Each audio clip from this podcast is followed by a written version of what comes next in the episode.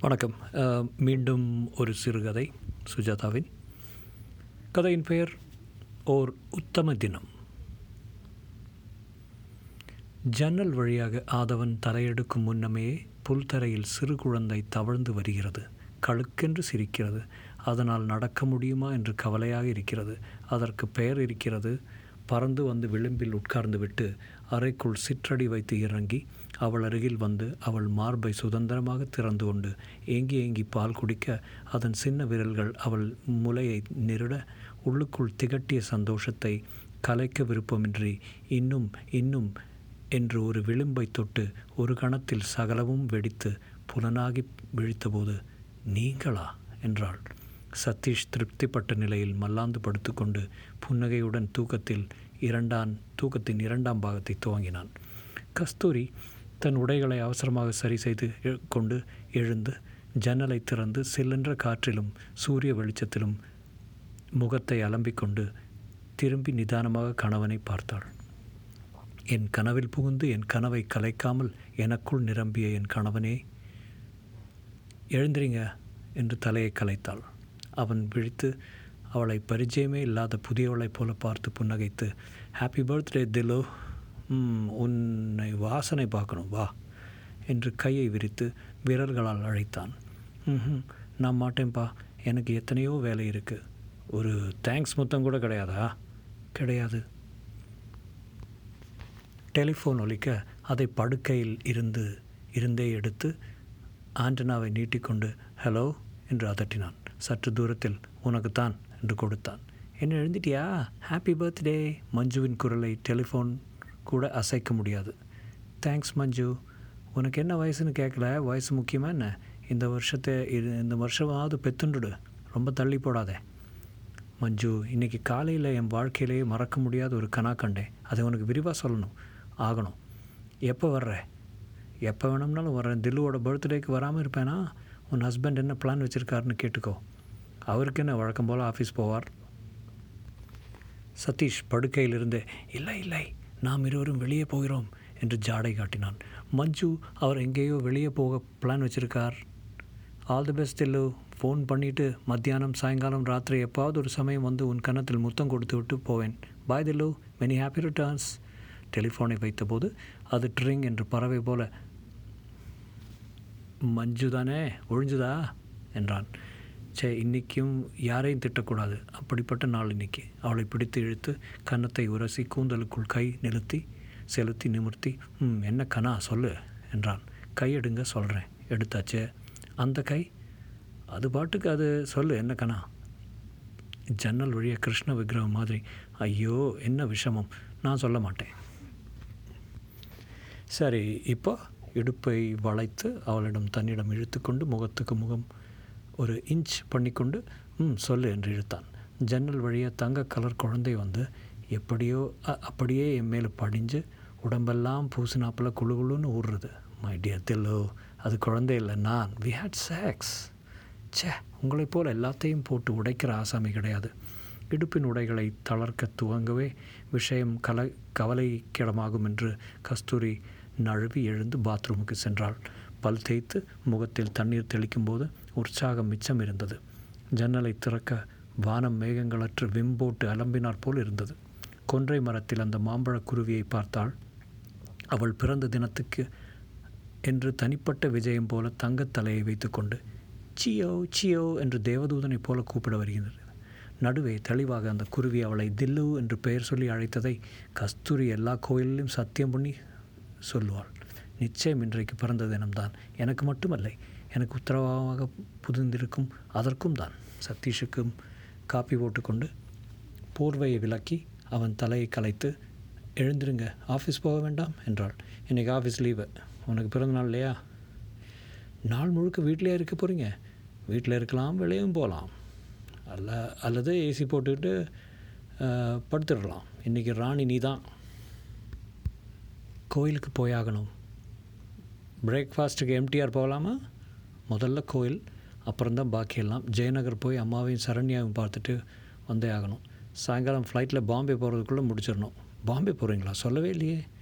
Board meeting நாளன்னைக்கு morning ஃப்ளைட்டில் திரும்பி வந்துடுவேன் புதுசாக கார் லாரி வாங்கினவர்கள் எல்லாம் பள்ளத்து பிள்ளையாருக்கு முன்வரிசையாக வாகனங்களை நிறுத்தியிருந்தார்கள். மல்லிகையும் அகர்பத்தியும் பட்டுப்புடவையும் இளங்காலையும் விபூதியும் கலந்து ஆரோக்கியமான வாசனை அடித்தது.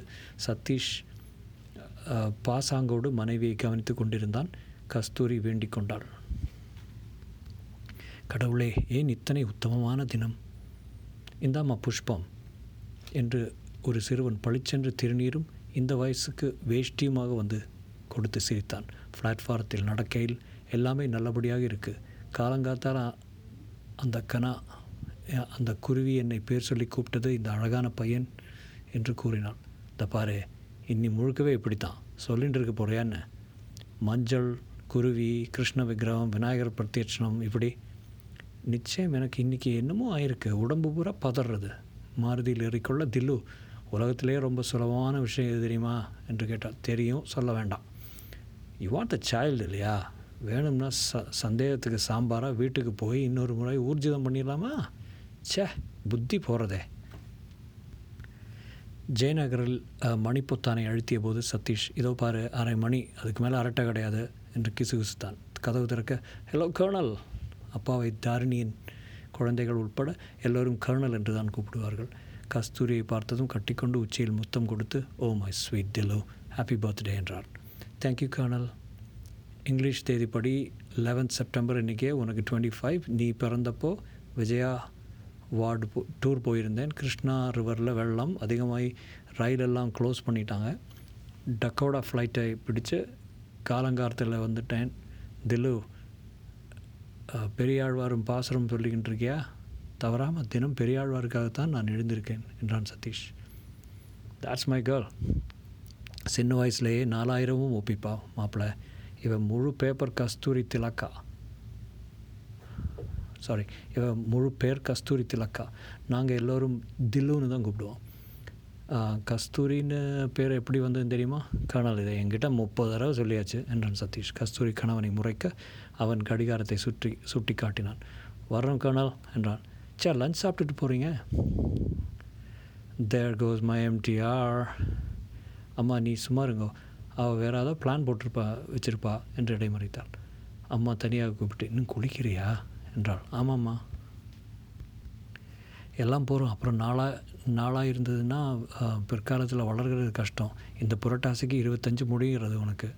அப்பா வந்து திலு மாப்பிள்ளை டூர் போகிறாராமே இங்கே வந்துடுறேன் என்றார். இல்லைப்பா. ராத்திரி துணைக்கு வேலைக்கார பொண்ணும் செக்யூரிட்டி இருக்குது சவுக்கிதார் இருக்கான் எங்கள் ஆற்றுலலாம் வந்து படுத்துப்பியார் ரிச்கால்? அப்படி இல்லைப்பா இவர் இல்லாத போது வீட்டை ஒழிக்க முடியும். முக்கிய காரணம் அது இல்லை தனியாக வீடியோ பார்க்க வேண்டும் என்று தில்லு தீர்மானித்து விட்டார். ரேஸ் கோர்ஸ் வழியாக ஆஃபீஸுக்கு வந்து பதினைந்து நிமிஷம் என்று சொல்லிட்டு சென்றான். பேண்டு வாத்தியமும் பொய்க்கால் குதிரையும் கணேச ஊர்வலும் ஏரி ஏரியில் மூங்குவதற்காக டெம்போவில் சென்று கொண்டிருக்க பொய்க்கால் குதிரைக்காரன் கூலி கூலிங் கிளாஸும் பொய்த்தாடியும் ஜிகினா ஜிப்பாவுமாக அவளை பார்த்து சிரித்து விட்டு போனான். சதீஷ் திரும்பி வந்து முக்கியமாக மூணு ஃபைல் பார்த்துட்டேன்.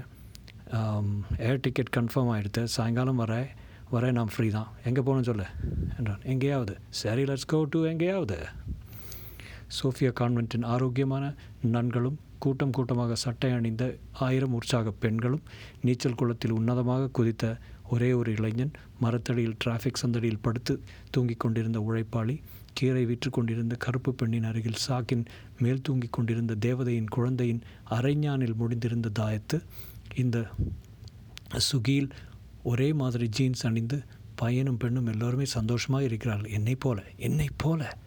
ஏன் இந்த திகட்டும் சந்தோஷம்? மின்சர் மேனரில் ஐஸ்கிரீம் புட்டிங் வகைகளிலே பத்து தினசு சாப்பிட்டாள்.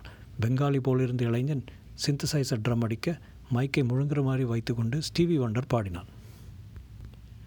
மிக அழகான ஒரு வெயிட்டர் அலை இளைஞன் அவள் அருகில் பூச்செண்டு கொண்டு வந்து மேடம் ஹாப்பி பர்த்டே என்றான். ஆச்சரியப்பட்டு சதீஷை பார்க்க அவன் மனோகரமாக கண்ணடித்தான். அந்த மலர்கொத்து செல்ஃபோன் செல் செலஃபேன் தயவில் புதுசு கலையாமல் அவளை அணைத்து கொண்டது. பக்கத்து டேபிள் குண்டு குழந்தை வேடிக்கை பார்த்து கொண்டே இருந்து இவள் வா என்று அழைத்துவிடும் ஓடி வந்து விட்டது. பிங்கு பேட்டே இதராவோ?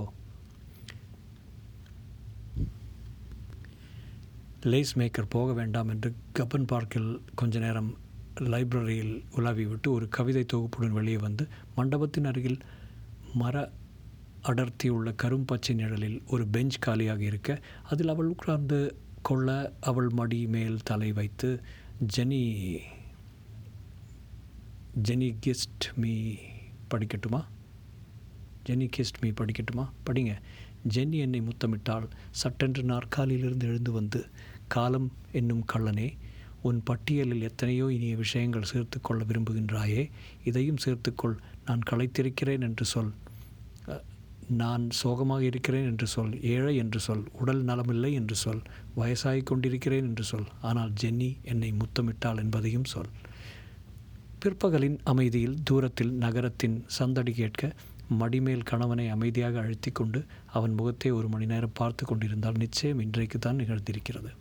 இரண்டு நாளுக்காக மெத்தென்ற மெட்டி பெட்டியில் அவன் சூட் வெள்ளை வெள்ளையர் சட்டைகள் அவன் மாத்திரைகள் ஷேவிங் சாதனங்கள் ஆஃப்டர் ஷேவ் லோஷன் தங்க விளிம்பிட்ட சீப்பு ஆண் பிள்ளை கர்ச்சீஃப் அவன் ஃபைல்கள் எல்லாவற்றையும் அடுக்கி வைக்கையில் குறும் குறும்பாக தன்னுடைய பிரா ஒன்றையும் இடையில் செருகி மூடினாள். பம்பாய் ஃப்ளைட் எட்டரைக்கு தான் கிளம்பும் என்றார்கள். பேப்பர் கப்பில் சதீஷுடன் காப்பி சாப்பிட்டுவிட்டு இருவரும் புத்தகம் பார்த்தார்கள். ஏர்போர்ட் ஜனங்கள் ஜனங்களை வேடிக்கை பார்த்தார்கள். குல்லாயும் தொப்பியும் குங்குமமும் இடது பக்கம் சாரியும் அரசியல் சூட்டும் கோட்டும் வெற்றியும் சவரம் செய்த பச்சை முகங்களும் நாசுக்கான அழுகைகளும். நான் களைத்திருக்கிறேன் என்று சொல் ஏழை என்று சொல் உடல் நலமில்லை என்று சொல் வயசாகி கொண்டிருக்கிறேன் என்று சொல் சதீஷ் என்னை முத்தமிட்டான் என்பதையும் சொல். செக்யூரிட்டி கேட்டில் கேட்டில் நுழையும் சதீஷ் திரும்ப திரும்பி காற்றில் கே சி என்று வரைந்து காட்ட அதன் அந்தரங்கம் அந்தரங்க அர்த்தம் அவள் கன்னங்களில் ரத்தம் பாய கண்ணாடிக்கு பின்னால் இருந்து சின்னதாக நாலு விரல் டாட்டா காட்டிவிட்டு மறைந்தாள். மாருதியை பேஸ்மெண்ட்டில் நிறுத்திவிட்டு கதவை தன் சாவியில் திறந்து உள்ளே வந்து உடை மாற்றி படுக்கை அறைக்கு சென்று பசியின்றி ஒரு சாண்ட்விச் தயாரித்து விசிஆரை இணைத்து கல்யாண கேசட்டை நுழைத்து ரிமோட் கண்ட்ரோலை எடுத்து மூன்று தலையணைகளை அமைத்து விளக்கை தணித்துவிட்டு பிளே பத்தானை ஒழித்து அழுத்தினாள். எதிரே டெலிவிஷன் திரையில் மறுபடி சதீஷுக்கு கல்யாணம் செய்து கொள்ள ஆரம்பித்த சதீஷ் சின்ன பையன் போல கன்னத்தில் மை நெற்றியில் அலையும் தலைமயிர் மஞ்சள் சிறுகை வேட்டியும் பஞ்சகச்சம் அசௌகரியத்தில் வாத்தியாரை கனவு கண்களுடன் பார்த்து கொண்டே அவ்வப்போது சாஸ்திரத்துக்கும் மத் மந்திரம் சொல்ல கண்கள் மையிட்ட கண்கள் அலைய சதீஷ் எவ்வளோ அழகாக இருக்கிறான். நெற்றியில் அம்மா அவனுக்கு பொட்டிடுகிறாள். அத்தை சித்தி தாரிணி பேபி அம்மா எல்லாரும் மஞ்சள் நீரை இறைத்து கொண்டே சுற்றி சுற்றி வருகிறார்கள். காலாலம்பி போய் மேல் வருகிறார்கள். சதீஷ் சட்டை கட்டை விரலை பிடித்து படிப்படியாக சம்பந்த சம்பந்தம் இல்லாமல் பேசுகிறான். என்னை விட சதீஷ் தான் நர்வஸ் கர்னலின் மடியில் உட்கார்ந்திருக்க என்னை நெற்றியில் எங்கோ பார்க்கிறான். தாலி கட்டிய பின் அம்மாவின் கண்களில் கண்ணீர். எல்லாருமே கட்டிப்பிடித்து கொண்டு கைகுலுக்கி கொண்டு இதென்ன புது வழக்கம்? ரிசப்ஷனில் ஜெயராமன் கச்சேரியில் சிமெண்ட் கலர் சூட் போட்டு நிற்க மத்தியானத்திலிருந்து பியூட்டிஷியன் எனக்கு செய்த அலங்காரம் எனக்கு பிடிக்கவில்லை. இல்லை. ஏதோ விக்ரமாதித்தன் புதுமை மாதிரி அலுங்காமல் ஆயில் மேக்கப் என்று எண்ணெய் வழிந்து கொண்டு வீடியோ முடிந்து கீற்றல் வந்த பின்னும் சற்று நேரம் திரையை பார்த்து கொண்டிருந்தாள். பின் அணைத்தாள். அன்புள்ள கடவுளே நான் உனக்கு எப்படி இந்த மகத்தான உத்தமமான தினத்துக்கு வந்த வந்தனம் சொல்ல வேண்டும்? ஏன் இத்தனை சந்தோஷம்? ஏன் இத்தனை வெளிச்சம்? ஏன் இத்தனை உற்சாகம்? ஏன் இப்படி ஒரு ஸ்படிக சுத்தமான தினம்? தயவுசெய்து இதற்கு மேல் சந்தோஷமே தராதே. தாங்காது. எனக்கு இது போதும். இது போதும். கஸ்தூரி தூங்கி போய் பத்து நிமிஷத்தில் டெலிஃபோன் ஒலித்தது.